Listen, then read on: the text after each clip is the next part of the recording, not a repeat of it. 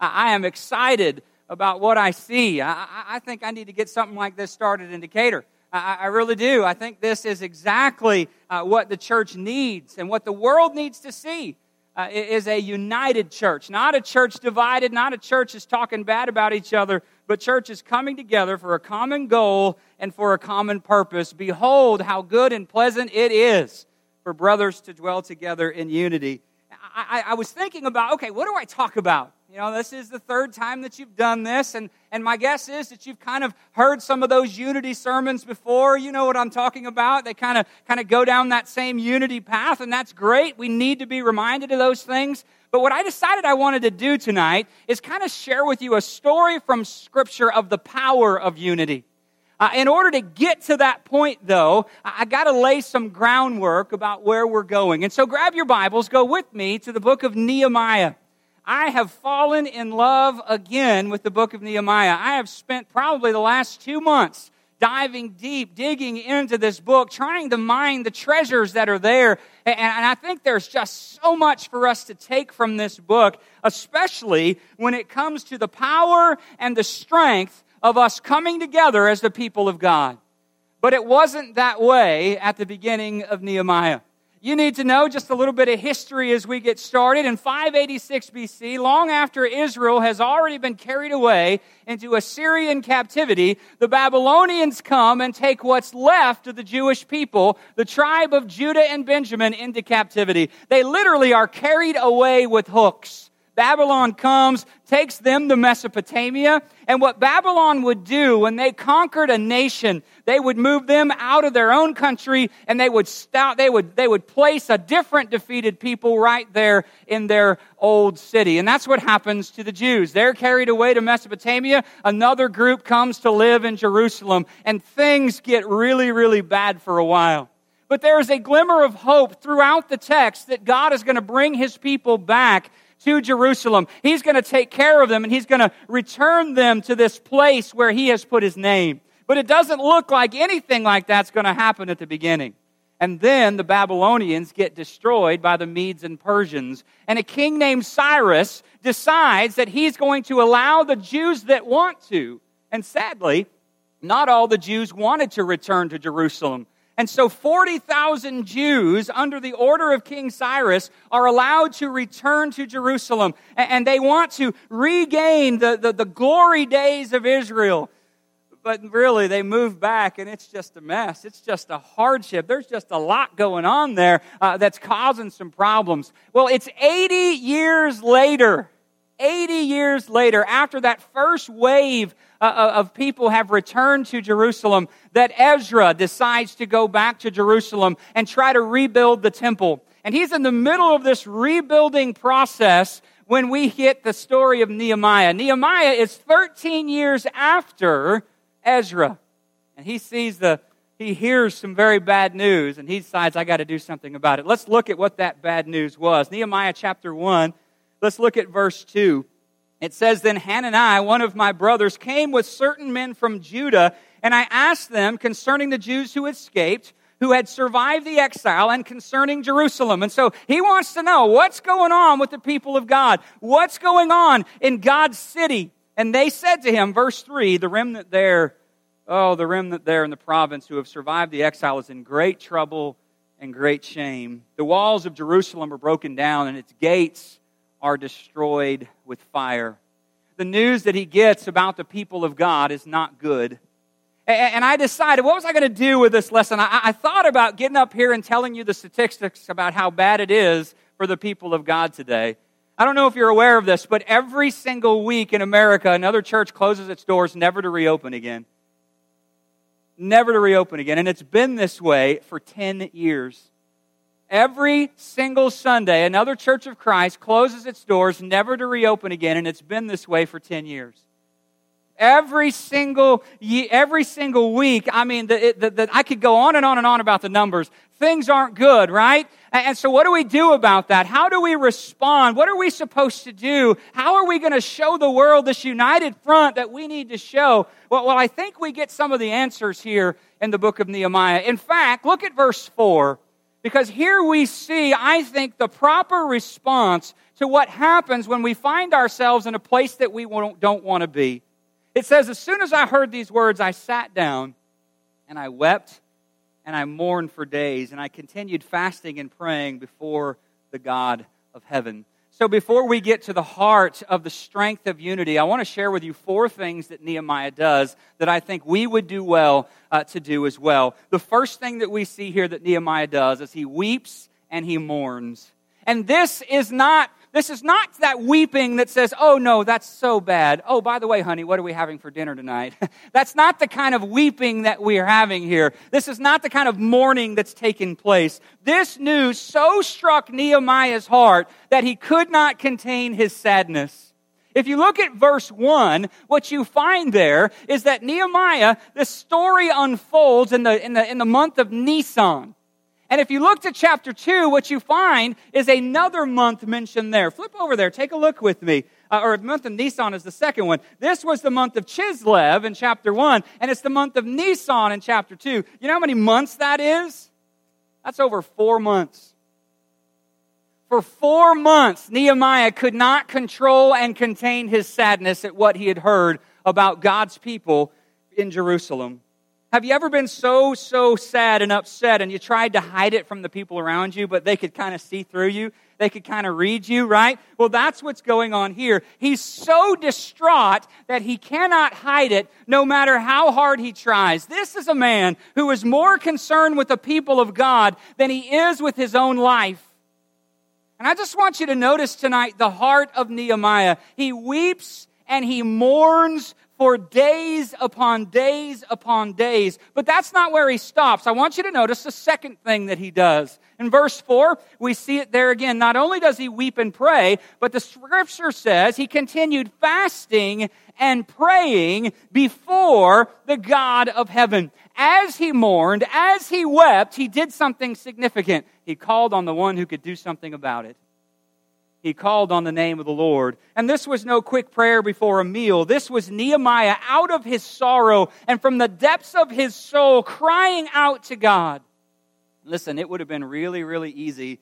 It would have been so easy for Nehemiah just to say, eh, who cares? They're over there. I'm here in Susa. Uh, this, it doesn't matter. There's nothing I can do about it. But that's not what he does. It would have been easy for him to lose sight of who God was. But listen to how he starts this prayer in verse 5. He said, Oh Lord, God of heaven, great and awesome God who keeps covenant and steadfast love with those who love him and keep his commandments. Let your ear, he says, be attentive and your eyes open to hear the prayer of your servant that I now pray before you day and night. I mean, this is a guy who has a relationship with God he knows God not just on some intellectual level, no, he knows God on a heart level. And again, this is no one time prayer. This is, this, is, this is something that Nehemiah did regularly. And in fact, if you look to chapter 2, Nehemiah is going to be confronted by the king about his sadness. Not smart to be sad in front of the king. And so he's, he's terrified. But the first thing that he does when the king calls him out for his sadness, the scripture says in verse 3 and 4 that he stops and he does what he always does he prays. I think it's safe to say that prayer was a way of life for Nehemiah. I want to ask you tonight is prayer a way of life for you?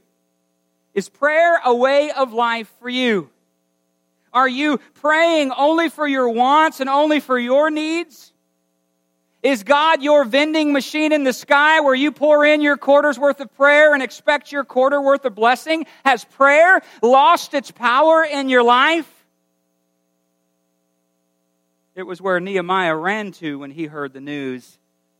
And it's where we should run to.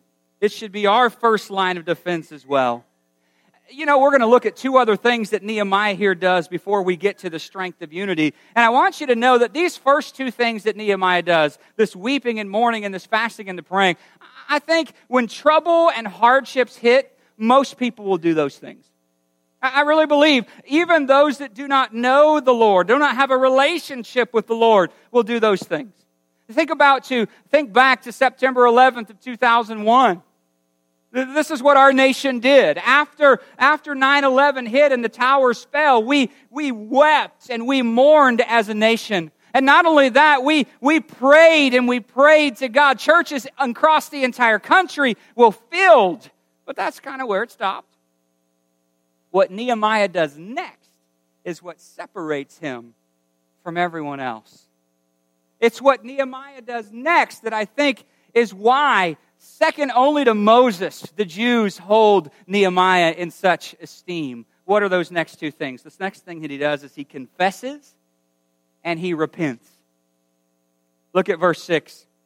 He says, uh, Let your ear be attentive and your eyes open to hear the prayer of your servant that I now pray before you day and night for the people of Israel, your servants, confessing the sins of the people of Israel, which we have sinned against you. Even I and my father's house have sinned. We've acted very corruptly against you and have not kept the commandments. We've not kept the statutes and the rules that you commanded your servant Moses. Nehemiah says, God, you are just and you are justified in the punishment that you have laid out to us. We deserve everything that we have received. We have sinned against you. We've acted corruptly. We've not kept your commandments. I absolutely love this. What do you see missing from that? What's missing from that is the excuses. it's not, oh, if, if you wouldn't have allowed these people to come in, then we wouldn't have acted that. No, no, no, no. There's, there's none of that. None of, there's no excuses whatsoever. He's not blaming someone else, which is what happens in our culture today. Nehemiah is honest before God. This is what separates him from everyone else. And if you want to be known as a person like Nehemiah, this is what you need to do as well. I think we've lost the importance of confession as a church. If I may be so bold, I feel like confession has been reduced to a short phrase we say before we baptize someone. Do you believe Jesus is the Son of God? Yes, I do. Oh, that's the great confession. And listen, I'm not, I'm not downplaying the importance uh, of confession in that way. I'm not downplaying the importance of declaring Christ as the one and only Son of God who came to live in my die in my place, but that is not all confession is. Confession is where I acknowledge not only who God is, but I acknowledge His authority over my life. It's where I acknowledge that He is Lord and I am not. Confession is where I tell God, I'm going to stop running my agenda and I'm going to start running yours. I commit myself to running yours. And Nehemiah says, We have sinned. And at the same time, he points to something else. He points to repentance. Look at verse 8. He says, Remember the word that you commanded your servant Moses. I love it when we remind God of his word. I don't think he needs the reminder, but he does it anyway, right? He reminds God. Here's what he, here's what he says. He said, God, this is what your word says. If you are unfaithful, I'll scatter you among the people. But, he says, if you return to me and keep my commandments and do them, though you are outcast in the uttermost parts of heaven, from there I will gather them and bring them to the place that I have chosen to make my name dwell there. Nehemiah reminds God of his promise he reminds God as if he needs a reminder that as if people return to him, that he would gather them back. And so there's an implication here. There's uh, something we need to do. We need to read between the lines a little bit here. And what Nehemiah is saying is, God, we have learned our lesson. We've not only confessed you, but we are repenting. We have sinned, but we have changed. We've returned to you. And now he says, deal with me according to your promise. One of my favorite scriptures on prayer is found in Second Chronicles chapter 7 and verse 14. And there uh, it says this If my people who are called by my name will humble themselves and pray and seek my face, then I, and turn from their wicked ways, then I will hear from heaven and I will forgive their sin and I will hear their, heal their land. I love that verse. I've tried to make that a part of my regular prayers. And what this is, is a conditional promise from God. Did you know that a lot of the promises that God gives us in Scripture are conditional? And this is certainly one of them. He says, if we are His people called by name, or His name, and we will humble ourselves, if we will pray and seek His face, not our ways, then here's the promise God will hear from heaven, He will forgive, and He will hear. This conditional promise was given uh, at the inauguration of the first temple that was built that, that Babylon came in and destroyed. And so, isn't it appropriate as that temple still sits in ruins uh, that Nehemiah calls on the name of the Lord in the exact same way? I find it so interesting. So, Nehemiah weeps and he mourns, he prays and he fasts. But what separates him from everyone else is that he confesses and he repents. And now here's what really separates the men from the boys, so to speak. It's number four. Nehemiah does something bold. I wonder if we've lost our ability to be bold in the church. Three years ago, somebody had a bold idea to get all these Franklin County churches together. That's awesome. And look, tonight is the, uh, is the outcome of that. How awesome, how wonderful is that? But listen to Nehemiah's prayer in verse 11. You want to talk about boldness? Here it is. He says, O Lord, let your ear be attentive to the prayer of your servant and to the prayer of your servants who delight to fill your name, and give success to your servant today and grant him mercy in the sight of this man. And so Nehemiah already has a plan, even though it won't be four months until he's going to be able to, to make it come together. And so here's what happens in verse four. Here's the bold move that Nehemiah makes. He says, Then the king said to me, What are you requesting? Remember, in verse 3, he's sad in the king's presence, which was a death sentence, but the king likes him. And so he says, What's going on? Why are you sad? You've never been this way before. And he says, Well, why shouldn't I be sad? Why shouldn't I be sad? Verse 5 If it pleases the king, and if your servant has found favor in your sight, send me to Judah and to the city of my father's graves that I may rebuild it. And the king said to me, Listen to this, the queen sitting beside me, according to the research I did, that's none other than Esther. I think that's why it's put in parentheses like that. Isn't that cool? So here's Esther, who's been in this same spot that Nehemiah is, sitting next to the king. And do you think he doesn't have the favor of the king with Esther sitting right there? Queen sitting beside him, How long will you be gone? And when will you return? So it pleased the king to send me when I had given him a time. And I said to the king, If it pleases the king, let letters be given me to the governors of the provinces beyond the river, that I may let them pass through, that they may let me pass through until I come to the Judah. And I letter to Asaph, the keeper of the king's forest, that he may give me basically everything I need. Now listen to the end of verse 8. And the king granted me what I asked, for the good hand of my God was upon me. Nehemiah knows what he's attempting to do what he is asking for the king. He knows that this is in accordance with the will of God and his plan for his people, and so he moves with boldness. That's what it means to seek the face of God, to seek the things that God wants, like unity, to seek the things that bring him glory and that bring him honor, like what you're doing tonight. And as he does, what does God do? Exactly what he promised. He hears from heaven, he forgives, and he heals. And I believe that God wants the same thing for His church today. He wants to heal, He wants to forgive, and He wants, he wants to hear, forgive, and heal. The question is, do we have tonight a room full of Nehemiahs who will humble themselves and pray and seek His face? That's really the question that we have to answer tonight. Now, this is where the story gets really, really good. And we're going to run quickly because they only told me I had 20 minutes and I've already gone over that. But, you know, I'm a preacher. It's what we do. So here we go.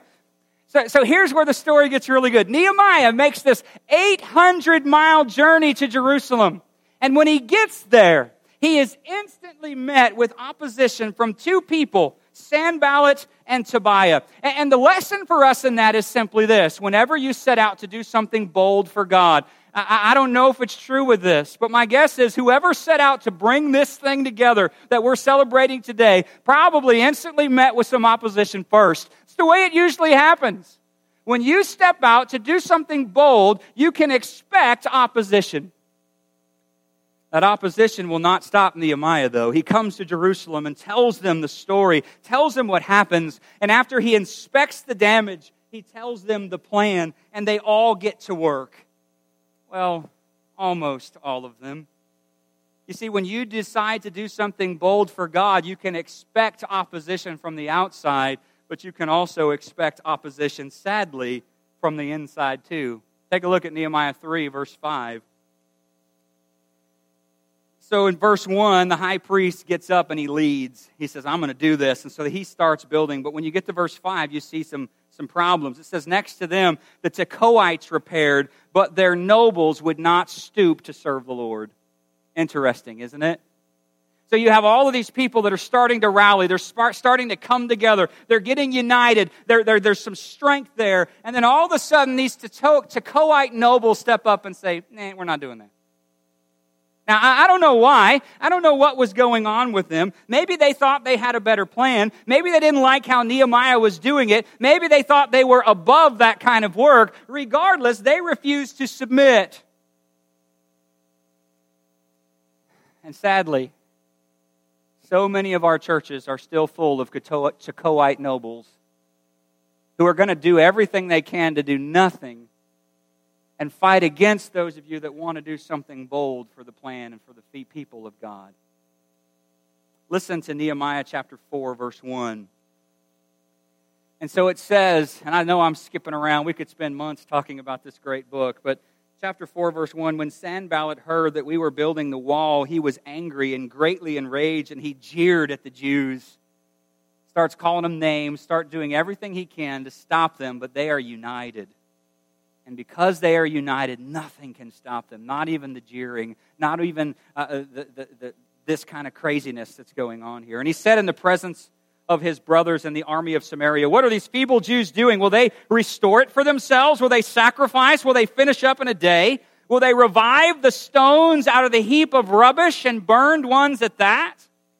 Tobiah the Ammonite was beside him, and he said, Yes, what they are building, if a fox goes up upon it, it'll break down their stone wall. This is BC trash talk going on right here. Hear, O God, Nehemiah says in verse 4 for we are despised. Turn back their taunts on their own heads and give them up to plundered to be plundered in a land where they are captives. Do not cover their guilt and let not their sin be blotted out from your sight, for they have provoked you to anger in the presence of the builders. So, listen to verse 6. Here's the strength of unity. In spite of all of the opposition, in spite of everything that's going on, so we built the wall. So we built the wall. And all the wall was joined together to half its height. Why? Because the people had a mind to work. They were united in purpose. So they were successful for three reasons. I want to get ahead of myself. Here's why they were successful. Number one, they didn't let opposition stop them. Will you? Will you let opposition stop you from that bold thing that God needs you to do? Number two, they were united. And because they were united, nothing could stop them. And number three, they were successful because they had a, lo- a mind to work. Let's wrap this up. Look a little bit further. I want you to see how connected and united they were. Verse 15, chapter 4. When our enemies heard that it was known to us and that God had frustrated their plans, we all returned to the wall, each to his work. From that day on, half of my servants worked on construction and half held the spears, shield, bow, and coats of mail. And the leaders stood behind the whole house of Judah who were building on the wall. And those who carried burdens were loaded in such a way that each labored I love this. Each labored on the work with one hand and held his weapon with the other. And on each of the builders he had swords strapped at his side where he built. And the man who sounded the trumpet was beside me. And listen to what he says. He says, And I said to the nobles and to the officials and to the rest of the people, The work is great and wildly spread, and we are separated on the wall, far from one another. And so in the place where you hear the sound of the trumpet, rally to us there. Our God will fight for us.